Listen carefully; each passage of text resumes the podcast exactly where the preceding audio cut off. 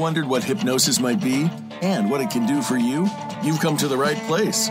Welcome to Hypnosis Everywhere with your host, Ines Simpson. This is the show that talks to everyone, from the experienced practitioner to the cautiously curious, and yes, even the skeptics.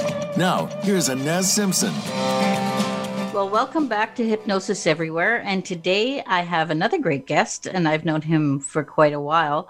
Um, his name is Larry Garrett and Larry Garrett has been in the business for a long time. So, Gary, uh, Larry, can you tell us a little bit about your bio? Oh, a little bit about my bio. Okay, so it kind of gets extensive, but uh, I started hypnosis. Uh, I did my training in 1968. I opened a full time practice in 1970, and I've never looked back. But uh, as far as my bio, it, uh, it could go on extensively. You know, I've traveled around the world like yourself doing hypnosis in different areas. Uh, actually, I was in Iraq on 2011, uh, September 1st. So I'm sorry, September 11, 2001. Yeah. And uh, so that was an interesting experience. And uh, along the way, I've uh, done much in hypnosis. I, I taught hypnosis at Wright College in Chicago from 1972 to about 1999. And uh, that was the one of the first classes ever offered at a college in Chicago area. So I've done some nice pioneer work. And presently, I have a full time practice in Chicago.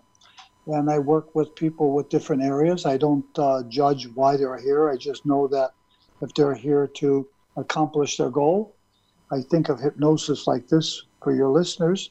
Hypnosis to me is whenever there's a conflict between the logical mind and the emotional mind, I think hypnosis is superior that would mean a phrase like this I know I'm okay, but I feel like I'm not. I know I look good, but I feel like I don't. I know I don't need those cookies, but I feel like I do. So when we have, yep, yeah, when we have that contradiction, I think hypnosis works well. I think that's great. And I mm-hmm. mean, it obviously proves you've been in practice. I think that's a long time for me. I, you know, people think I've been here for a while um, you know, 2000 compared to 1968 is a little bit different length of time. Yeah. And a full time practice the whole time from 70 on. So wonderful. What for me? Yeah, yeah for me, yeah, 1970 on. I was going to share also that hypnosis was different in 1970. I opened a little storefront, and it was in a, a kind of a conservative community. Not, don't ask me why, in Chicago, and my first couple of years in hypnosis, it was a major challenge. Actually, here's a good story is that when I opened my office, as I say, a little storefront on a corner, the neighbors had called the city on me three different times for practicing witchcraft. I knew you'd like that one. I love that. Yeah. I love that. Yeah, I love but that. That was com- you know a common phrase Ines in hypnosis in 1970. What if I don't come out of it? Yeah, I know. Yes, you don't hear that much anymore, do we? Not so much. No, there's still the odd time somebody sneaks it by, but it's very rare. And I know from yeah. the first time when I got into it, people say, "Well, what do you do?" And and you'd say, "I do hypnosis," and they say, "Don't look me in the eye," you know, yes, like, yes, and, yes. like, oh, but I don't get that anymore. Oh, that's good. So that's yes. good. No. We have an educated society coming about. Yes, we do. And that's a great thing. So, the other thing I was going to say now, um, we're kind of in a an interesting time, right? Right now with the coronavirus, etc. And uh, so I'm just, I don't know, we're talked to death about it, but I'd like to just cover a little bit about what we as hypnotists can do for them through this time. Well, sure. And, and, and there comes a big issue. So, first off, I, I have a phrase that says if the only tool we have is a hammer, everything looks like a nail. so, for the coronavirus, we're looking for a cure so you could take a pill. I always say that the doctor's tool is saying, take this pill and you'll feel better. The surgeon says, let's cut you open and you'll feel better. And the hypnotist says, it's all in your mind. Let's talk about hypnosis. So I think that for the coronavirus, we have an issue right now with an extreme amount of anxiety and conflict. I have a great interpretation for anxiety to simplify it. Anxiety is usually a level of stress while observing a lack of knowledge. So mm-hmm. if you had a three o'clock appointment and you knew it was near this corner and it's five minutes to three and you've never been there before, you have anxiety because it's five minutes to three and you only have five minutes to find it and you don't know where it's at. If we remove one of those obstacles, if we make it 230, no anxiety. If you've been here before, you know it's two blocks away, no anxiety. So with coronavirus, we don't know the outcome. We are perpetuating anxiety because we have a stress factor. And I think learning self hypnosis, and, and to me, self hypnosis is much like meditating. We could minimize this anxiety. And I think this of the coronavirus and anxiety. When we have anxiety, the body tissue weakens, the immune system drops, the susceptibility of getting ill is greater. When we don't have anxiety and we're at peace, then our immune system is stronger and we don't get sick as often. So I think being in a place of hypnosis is, is exciting. Uh, I've been doing hypnosis, as I say, many years. When I started in hypnosis, I had a lot of anxiety. I was on many medications for anxiety related disorders. I had severe bleeding ulcers. I smoked too much. My hands would tremor. I used to stutter. And somebody hypnotized me, my original instructor, Fred Shavel. And when he hypnotized me, I sat there with my feelings saying, I'm not hypnotized. I can hear everything he says. and then when I opened my eyes, I thought something was wrong because nothing was wrong. And that's my introduction to hypnosis. So I say to the people who have a lot of anxiety related to the coronavirus, the anxiety is not going to heal anything. It's only going to perpetuate a weakness in the body. So we need to learn to calm down a little. I think that's uh, very good advice. And and uh, as hypnotists, many of us are reaching out to our clientele and people around us to do help through this time.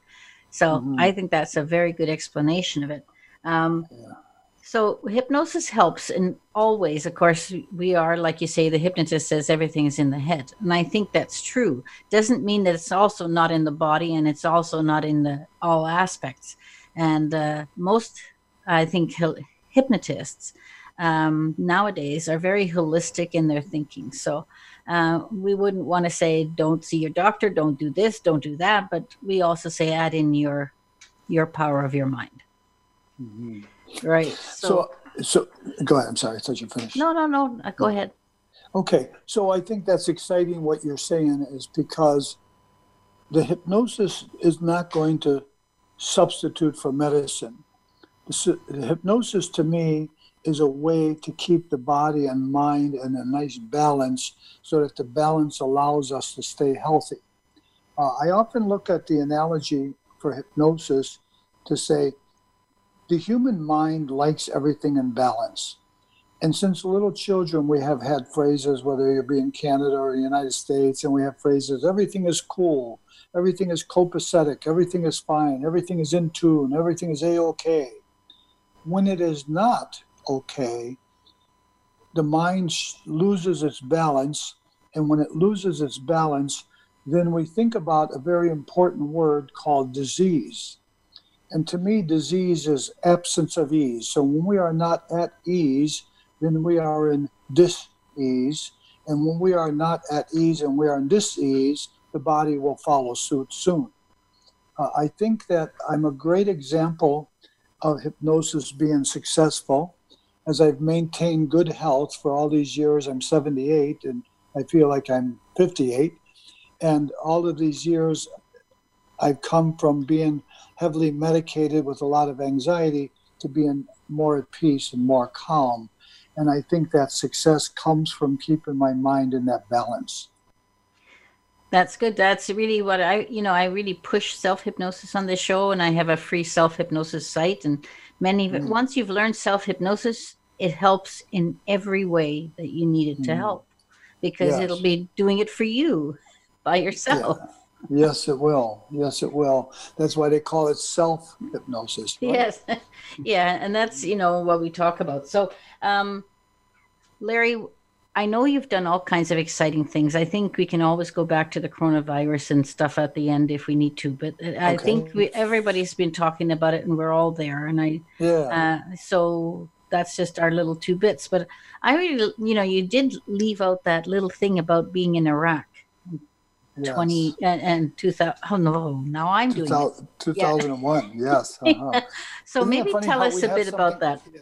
we yeah. have something on our mind and for a fraction of a moment we might forget it um, and around march or april of 2001 i received a uh, call that the Iraqi government wanted to know if I would come to. Well, they didn't ask me first. They wanted to know if I'd meet with this neurologist from Iraq to speak about going to Iraq to hypnotize a businessman in Baghdad.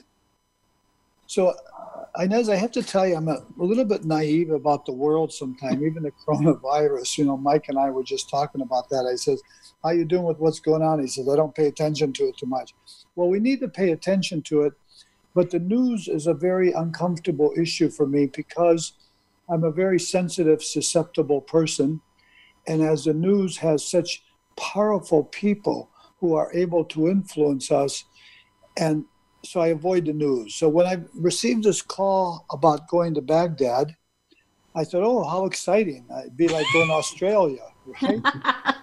I says, yeah, I would love to go to Baghdad. But I didn't say that right away. I was Mr. Cool. The neurologist came to my office he and I sat and we talked for a while, and he told me he had a patient who was uh, who had been injured, and uh, he had difficulty in walking, but his medical staff felt it was psychological, and he requested hypnosis. And the reason they requested hypnosis in the United States was because they felt we knew more about hypnosis than they might know in Iraq. And so we spoke, we spent some time. I said, let me think about it. I already knew what I was going to do. I said, let me think about it. So the next day I called him up or he called me up. I said, okay, I'll go. So I'm going, I'm not going to belabor the story because the story took a while to get there. But what happened was I went to Iraq in April of 2001. And so who's the person that I'm going to see, the businessman, but the eldest son of Uday, uh, I mean, the eldest son of Saddam Hussein, Uday. So Uday Hussein had been shot. He had 15 bullets that had penetrated his body, but he was still alive. But he couldn't walk for a couple of years, and he was somewhat bedridden and unable to walk well for three years. So his medical staff, as I said, felt it was psychological. So I went there. We spent 10 days in April. And in fact, I remember I was there on Mother's Day, my mother was very upset. What are you What are you doing there? Come home immediately. Well, you can't. You know, so I stayed there and enjoyed. So we did well. We did real well. We did some regressions, which you're familiar with. We found out that during his surgery, he had two surgeons: a German surgeon and an Iraqi surgeon. So they were they had operated on his leg. His lower left leg had been penetrated by bullets and shattered the bone. So they replaced and grafted bone on his leg so he could walk. It was a very serious accident. And when he was finished with it, he wasn't able to walk well. Well, what had happened during the regression he shared with me is the Iraqi surgeon said these words Don't put pressure on his leg or you'll never walk again. Well, that was kind of an interesting literal statement because if you don't put pressure, how are you going to walk? The German surgeon says, walk as soon as you can so that the leg gets strong. So the two were contradicting each other, and he trusted the Iraqi surgeon. So from that point on, his leg would actually shake or tremor whenever he would go to touch the ground. So it wasn't that he had a limp, it wasn't that his leg was painful, but he psychologically was hesitating every time he would put his left leg or left foot on the ground. So, with that kind of statement, after I found out, we were able to accomplish some nice success. After about three or four days, he was able to walk on the stairs well. He was able to walk without his crutches or cane. So, we were doing good things in three or four days. So then I left. I had a feeling that I'd hear back from them. And about, let's see, August, about the beginning of August, they contacted me would I come back. I said, okay, I'll come back if I could bring my computer and my video camera. Because the first time I could not, because at that time Iraq was on an embargo, and the embargo prohibited them from having any kind of things like computers, video cameras, anything that could be used with a dual effect of, of uh, military and civilian. Kind of a contradiction there, like an oxymoron. Uh, you take an ordinary eating utensil would be military or civilian. Yeah. So they couldn't import anything legally, although black market there was prevalent, so they could import many things. So that I three days later they sent me a note. They said, "Okay, you could bring your computer and you could bring your video camera." So that was exciting because the first time I took notes on paper, now I had a computer to write on. So I go back the second time. It was uh, September 9th. My flight was September 9th. And of course, as you realize, September 11th, 2001 was a major disaster in our country. And I was sitting in Baghdad, Iraq with Uday Hussein.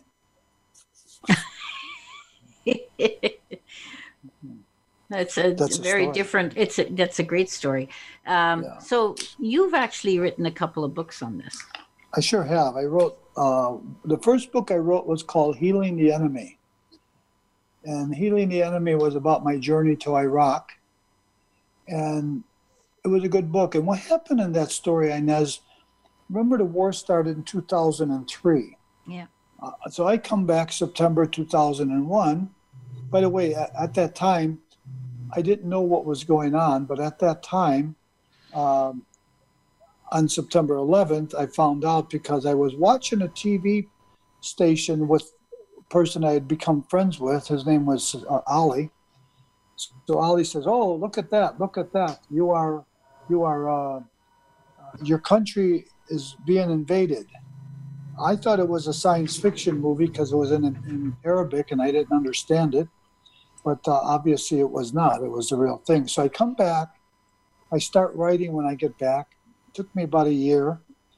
So the beginning of 2003, I think actually April 2003, the war started. Now before April, because I had my book finished before 2003, I had uh, an editor edit it for me.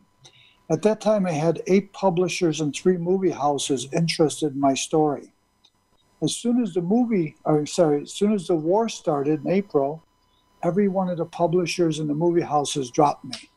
They said my story had been blacklisted and they could not print it or have it in any way.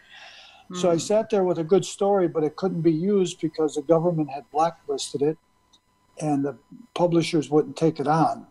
So I self published the first book, Healing the Enemy, and I think it was a better version. But then a second book came out called Hypnotizing the Devil. So, Hypnotizing the Devil came out in 2012, and it was um, handled by a publisher in Canada. And so I was excited because see, none of the publishers in the United States would handle it, but I was often told it would be a publisher from another country, and it was. It was a co- publisher from Canada who ended up publishing Hypnotizing the Devil. So we rewrote the book leaning more towards Uday Hussein. The first book was leaning more towards the people of Iraq. Mm. Well, I think they're both very interesting. So uh, I think that's a great story. Anyway, the other things that I know that we want to talk about too is maybe go backwards in a little bit, and because we got two minutes left in this portion, okay. is just tying it together again, why hypnosis is good for everyone. We sort of went over that a little bit, but in a maybe, yeah. And then just a little. Sure. I think hypnosis is excellent for everyone in quick two minute version because it removes the conflict between the logic and the emotions. The logic knows what to do and the emotions are not listening. I think hypnosis is an educator to the emotions. Mm. Okay, that's an interesting uh, way of looking at it. Uh, uh, mm-hmm. I I've sometimes I, I might even not disagree. It's not that we both that it's wrong or anything, but from my point of view, everything is um, affecting where we need to change it is in that emotional level, no matter what. And mm-hmm. I don't mm-hmm. think our logic is always accurate, but the mind will uh, figure out how to make the logic accurate to go with the emotion too. Yes, let's right? carry that. Let's carry that on after the commercial. okay. Well, we got another minute. Uh, it's funny, okay. and you can we can do quite a bit in a minute when you think. Sure, you're right. So, so to, to comment on what you just said, Ines, you're so right, and you use a proper word. Logic is not always right. Yeah. Actually, the logic is using a linear type of information. Yes. And the emotions are using information since the day we were born till now. Yeah. So when you see a smoker and he or she says, "Oh, I think I'll have a cigarette and relax," that's what they learned at 16 years old. But the cigarette is not a relaxant; it's a stimulant. Yes. There's a good conflict. So we will continue this on the other okay. side of the break, and Let's we'll just see you on the other side. Okay.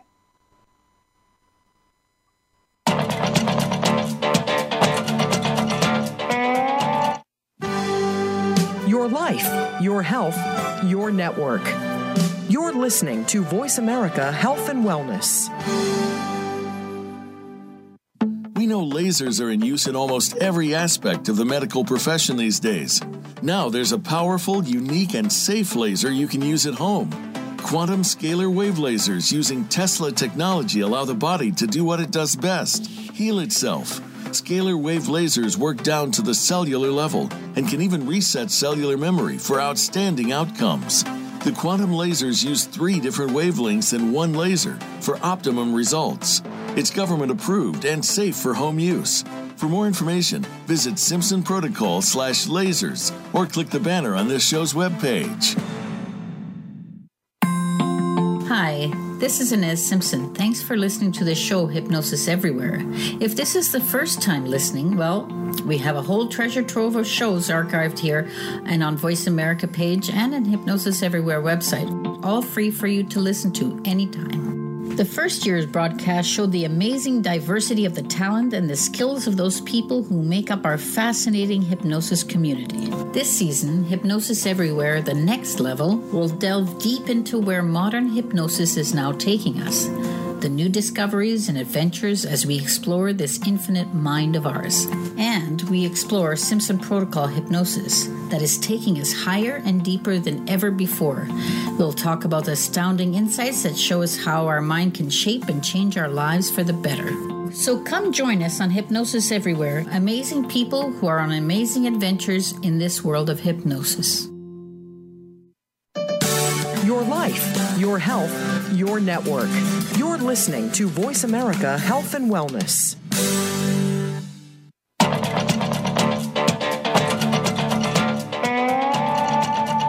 You're listening to Hypnosis Everywhere, the Simpson Protocol. To reach the show today, send an email to Ines, that's I N E S, at InesSimpson.com. Now, back to this week's program. Well, welcome back, everybody. And we're going to have an interesting conversation. It's just going to continue on from where we left off. So, um, Larry, you were just saying to me that I had a right thinking and you have a right thinking. What I was saying to Larry during the break was that, you know, every hypnotist has a different way of looking at it and a different way of doing it. It's all hypnosis and it's all right.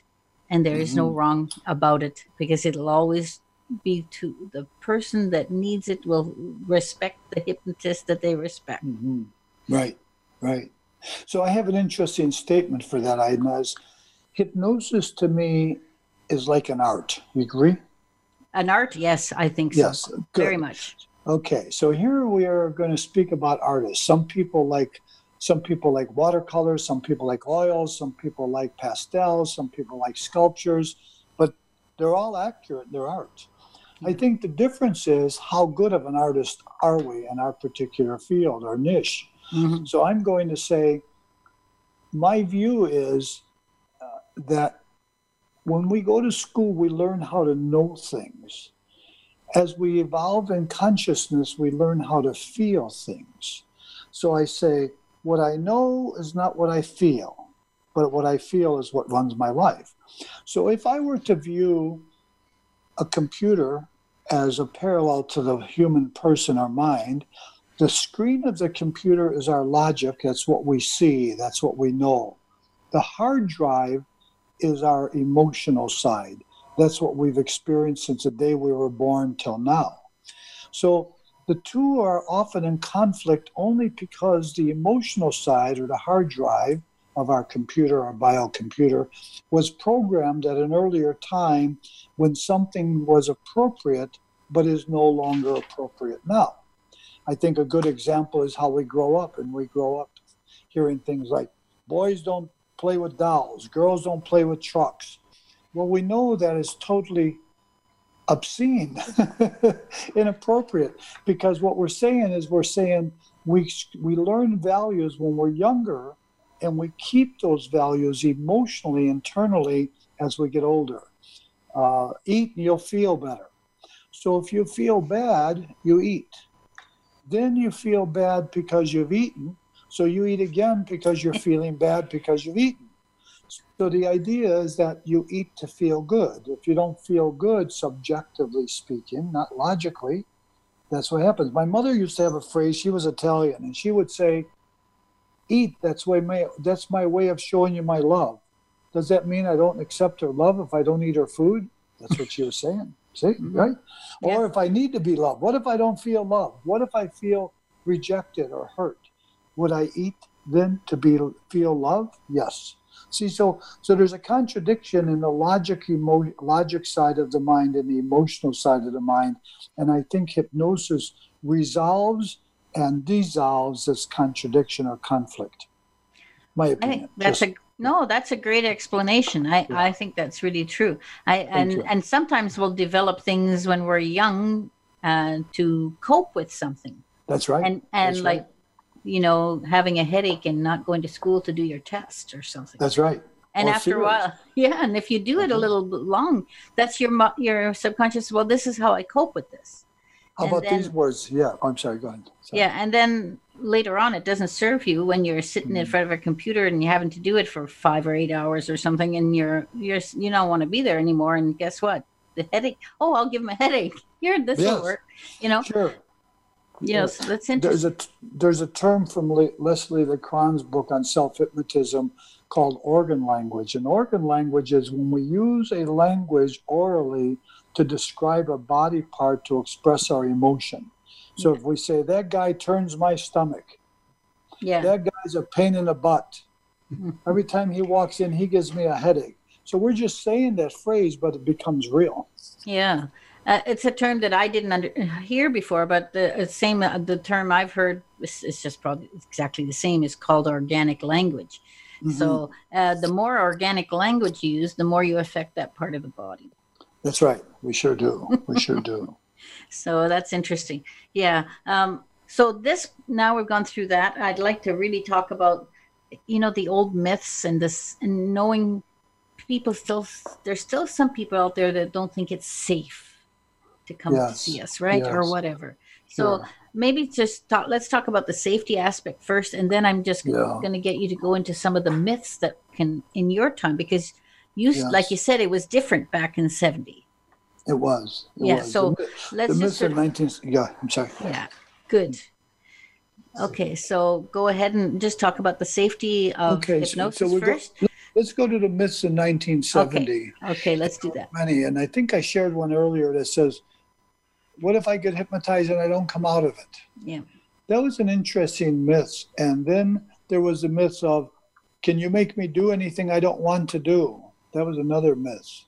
Uh, another myth was, uh, I don't want anybody playing with my mind. Uh, so yeah. these, yeah, right. And I often used to say, well, you haven't done a very good job of it. So uh, and and I think the myth can prevail according to the person's emotional perception and anxieties. But I, I share with you this, Ines, and everybody listening. Uh, as I mentioned, October 4th will be 50 years since I opened my doors and started doing hypnosis. And I often say, you know, I've come across a lot of issues and sensations about hypnosis and a lot of myths.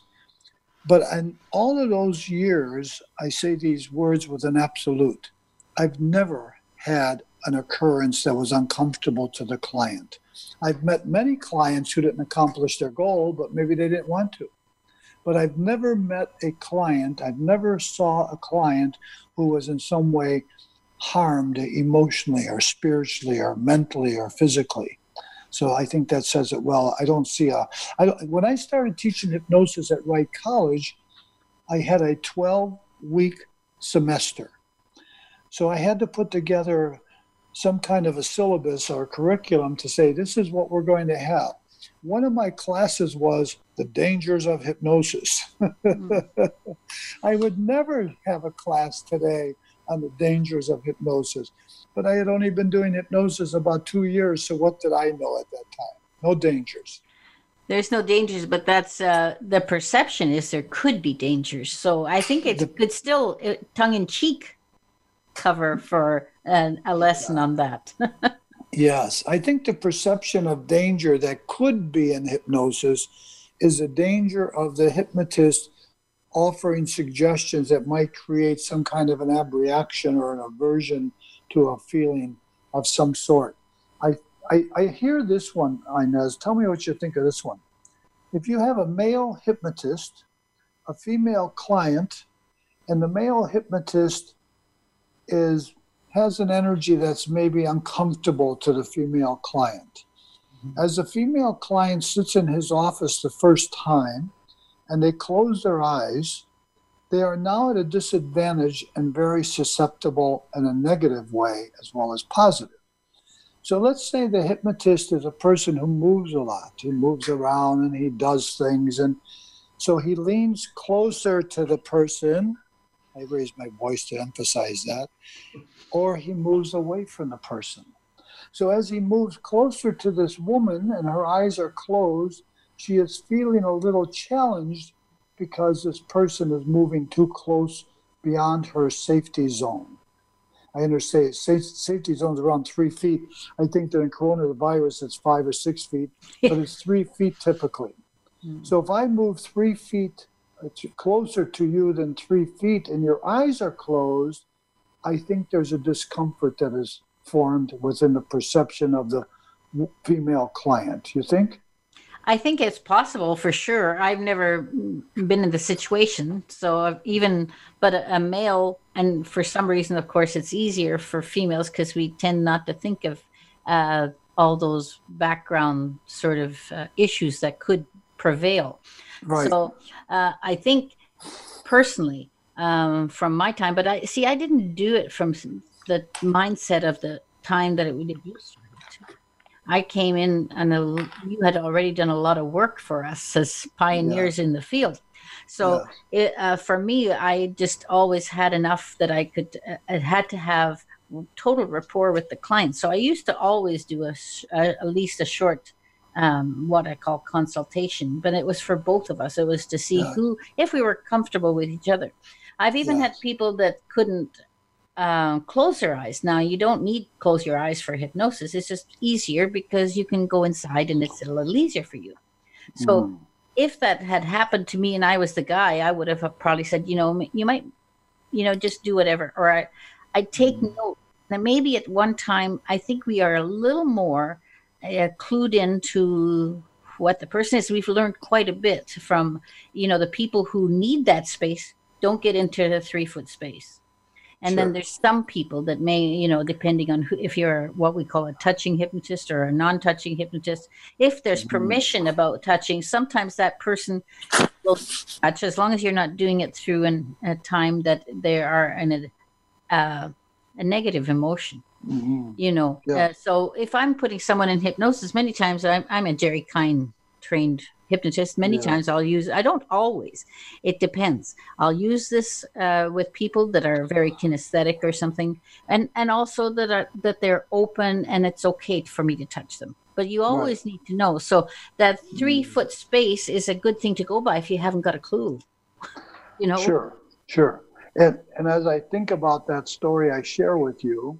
so you and i both know many many hypnotists mm-hmm and all of them do not have the same integrity that you and I are speaking of. No. Okay. There's uh, so, the same in any field, right? Any field, you're right. Yeah. Any yeah. field. And you know, it, it, might lead us into another conversation. How do you find a good hypnotist? I like that one. Yeah, I mm-hmm. think so. That's a good thing yeah. to do. Mm-hmm. But to conclude this conversation, I'm going to say to you that I think that you, you as you call it, your consultation, I think in um, NGH, they call it a pre-talk. Yeah. And and actually, I've, I don't know if you have it. If you don't, I could email one to you. I have uh, written a book on pre-talk. Mm-hmm. So pre-talk to me is as powerful if not more powerful at times than the hypnosis itself. Because as you say, you don't have to close your eyes to accomplish hypnosis. During the pre talk, if you can enhance susceptibility through trust, through rapport, through discussion, then I'm going to say that that enhancement will create more success and balance with your client. But again, I'm going to speak that some clients come in with a lot of fear and trepidation about hypnosis. There was a woman in my office about a month ago, and I asked her if she had any fears, and she said, I fear everything. Well, that was an interesting statement. So immediately my knowledge said, don't get too close to her. Mm-hmm. She has a lot of fears. Sit back away. So I sat back about five or six feet and I just sort of kept our conversation going and it was okay. But I don't think that, I know you were trained by Tim Horn, you say. No, no, by Jerry oh. Kein. Sorry. Oh, Jerry Kein. Okay, yeah. better. Yeah. Okay. And uh, and Jerry Kein was an excellent teacher, and and Tim Horn is an excellent man. He's a man that I would trust yeah. with anything. Yeah. You he's got that confused because he's one of my trainers.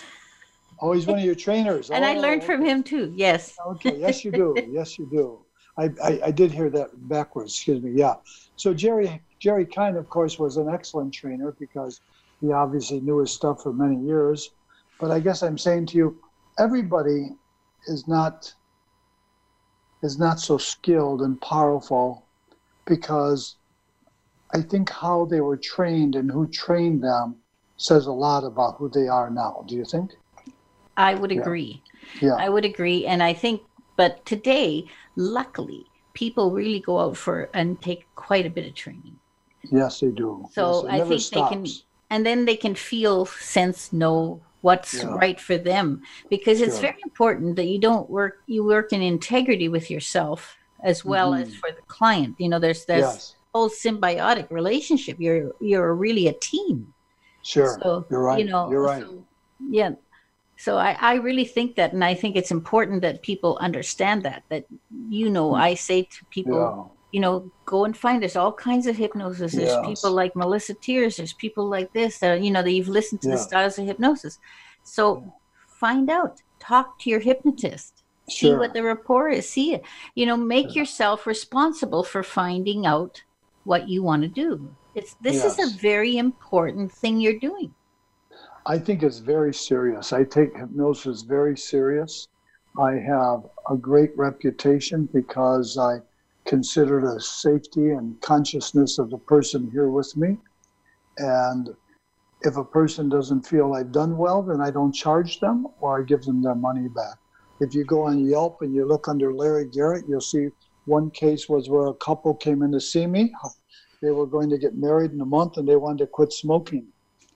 So they both did well, but I had feelings that the guy wasn't ready to quit. I just had that intuitive energy about him. So about a week later, the woman calls me and says, Well, I'll just use fictitious names. Charlie says he feels like smoking. And I think I'm going to also. But I already knew that. And I said, well, it's okay. Let me know what goes on. So he, she calls back. She says, yep, Charlie, Charlie's smoking, and I think I'm going to smoke. And I says, well, we'll call her Julie. Julie, if you want, you come in and see me, and I'll see you again at no charge. Or if you want, I'll give you your money back. She says, okay, I'll get back to you. So, of course, she called me back and she said, we decided we want our money back. Okay. so about two weeks later, they come back, and uh, I don't, I don't feel the almighty dollar is worth ruining your reputation. So she comes back with him, and I gave him their money back, and so he wrote on on Yelp. He said, "We didn't do well, but we weren't really motivated, and he gave us back our money with a smile on his face." So I thought that was a great that was a great Yelp, wasn't it? So, yeah, that was a great Yelp. And I think it's just the right note to go to break on. Yeah. so we'll see you on the other side, everybody.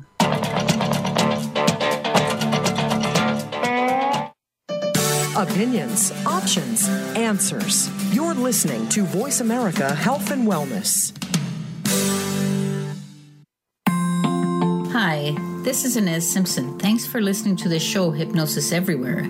If this is the first time listening, well, We have a whole treasure trove of shows archived here and on Voice America page and in Hypnosis Everywhere website, all free for you to listen to anytime.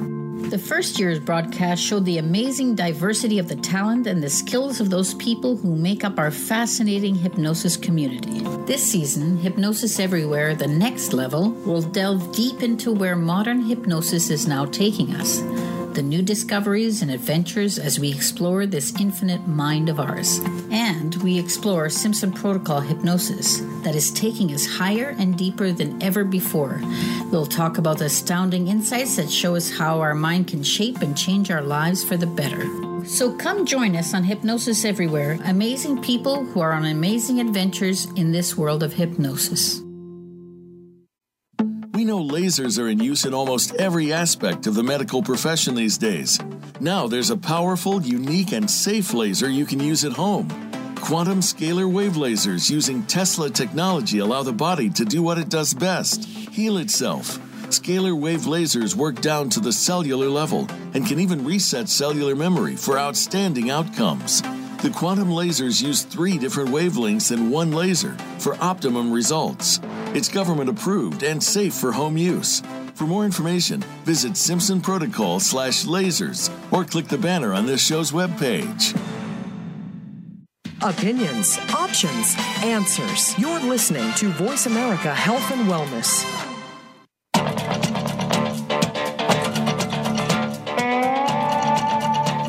Listening to Hypnosis Everywhere, the Simpson Protocol. To reach the show today, send an email to Ines, that's I N E S, at InesSimpson.com. Now, back to this week's program. So, welcome back, everybody. And we were just talking about, uh, you know, um, that the relationship between hypnotist and hypnotizee or client is a team sport. It's a team sport. And, uh, you need to like your hypnotist. You have to have trust in the hypnotist and all those other things. And you need to have desire to allow yourself to be hypnotized in the first place. So i was just going to pick larry's brain a little bit about uh, you know how to reach out for a hypnotist and, and how to find a hypnotist that you like. And not allowing just money sure. to be the, the center of that. Yeah right. It's not about money because i think almost any hypnosis person would understand with compassion that it could be expensive. However, I do think that it doesn't cost me anything to hypnotize a person other than my overhead of my office. So why would I not be able to adjust my price price if I was dealing with a single mom with three children at twelve dollars an hour?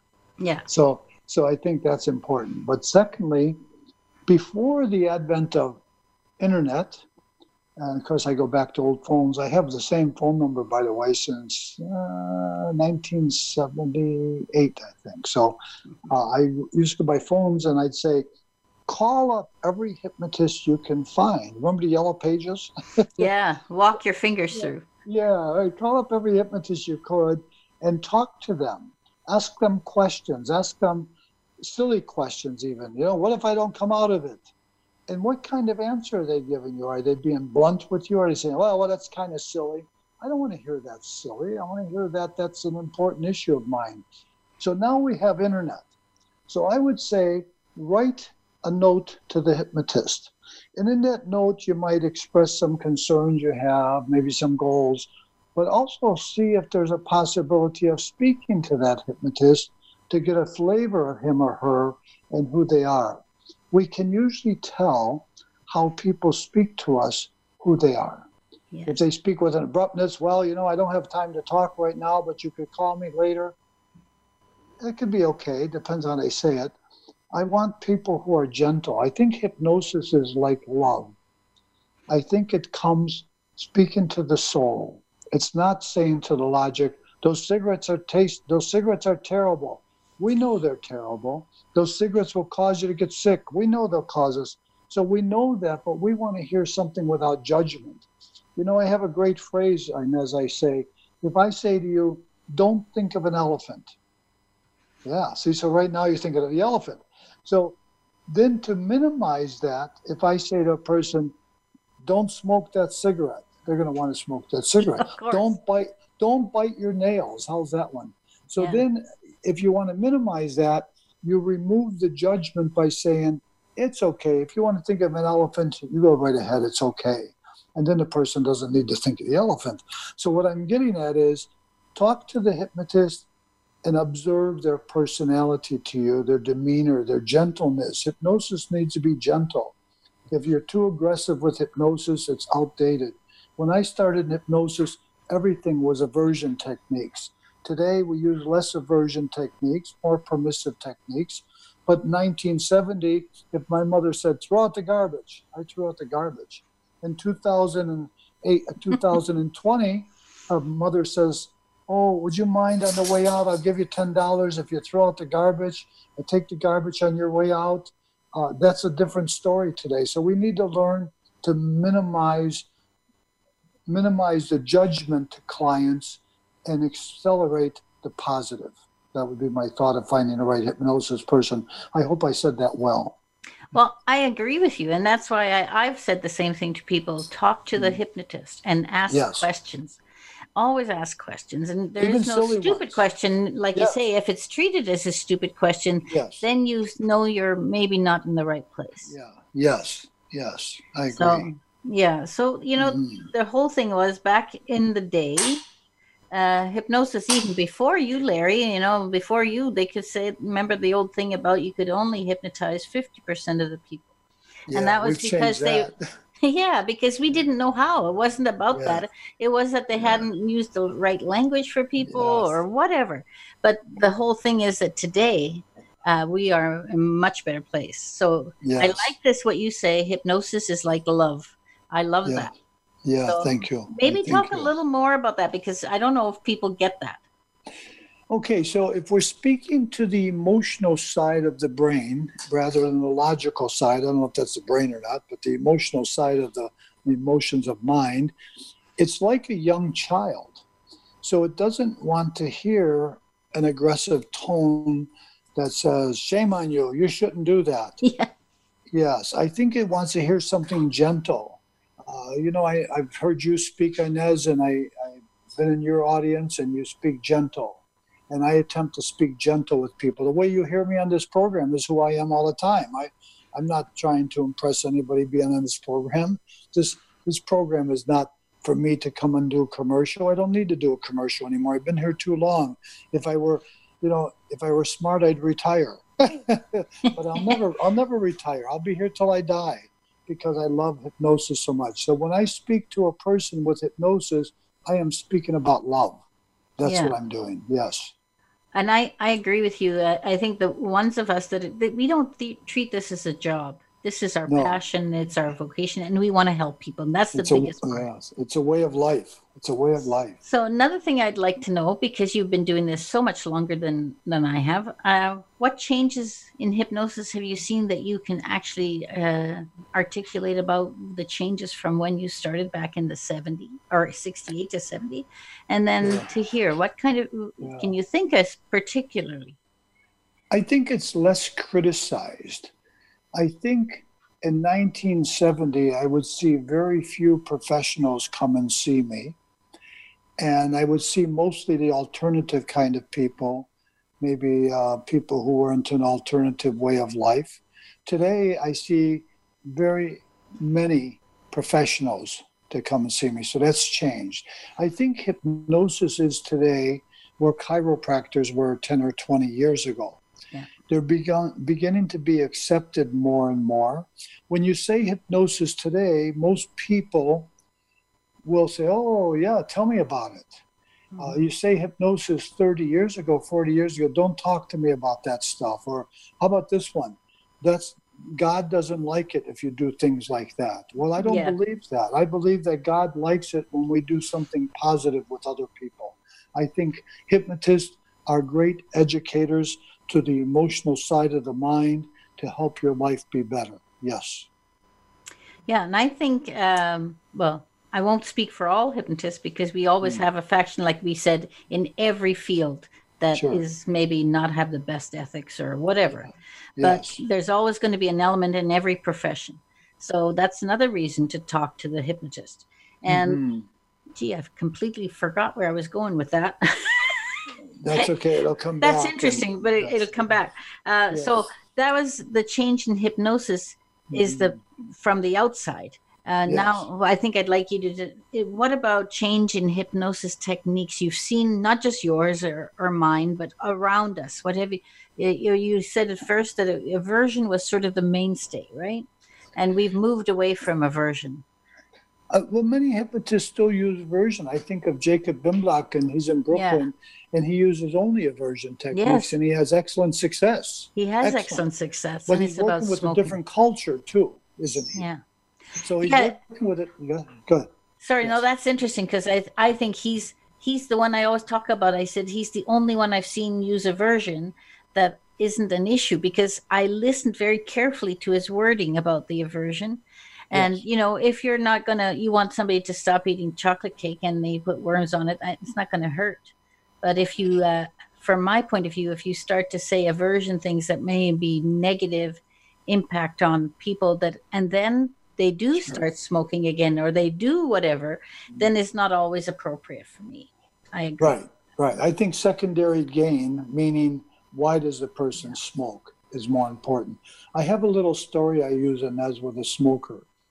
And I'll say the smoker has to paint the wall. His wife wants him to paint the wall. He looks at the wall, looks at it, grabs a cigarette, and lights a cigarette, and he never paints the wall.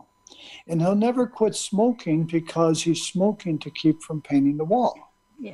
So instead of hypnotizing him to quit smoking, which I feel won't be as successful, we have to question why doesn't he want to paint the wall? Yeah. So once we yes, once we figure out why he doesn't want to paint the wall, then we'll get him to quit smoking. My story of that is two reasons. One is if he does the wall poorly, he'll be criticized. If he does the wall well, he'll have another wall to do. He doesn't even know, if, right? He doesn't even know if he could do the first one. He's already got a second one. So I think we need to learn more why the person has the habit than just telling them not to have it. I and agree again, with I, you. I'm going to comment again.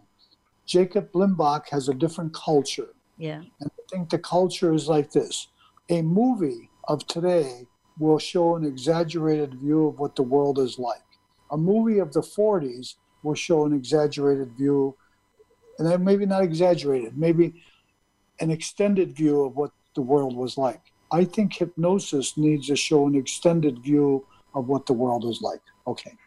See, this time goes so fast. But first, because we've only got a couple minutes left here, uh, I'd like you to state your website and anything else you want to, so they uh, contact information, and it'll be on the Sure. page. But not all podcasts have that, so I like to say it Okay. verbally too.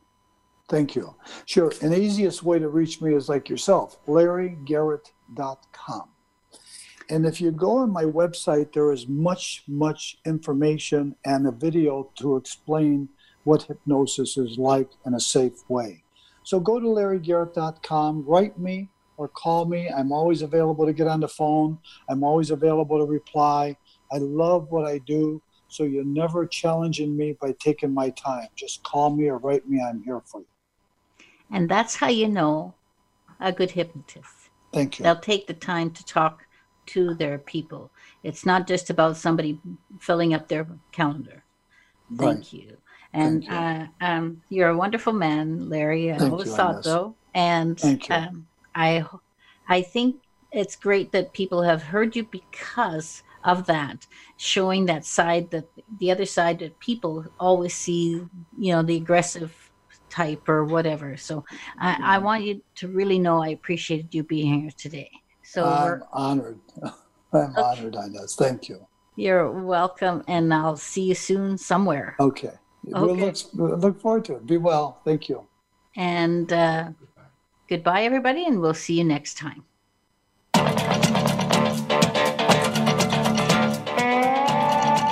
Thank you for being a part of the show today. Be sure to tune in next Wednesday at 2 p.m. Eastern Time and 11 a.m. Pacific Time on the Voice America Health and Wellness Channel for another edition of Hypnosis Everywhere, The Simpson Protocol, with host Ines Simpson. We can't wait to have you join us again next week.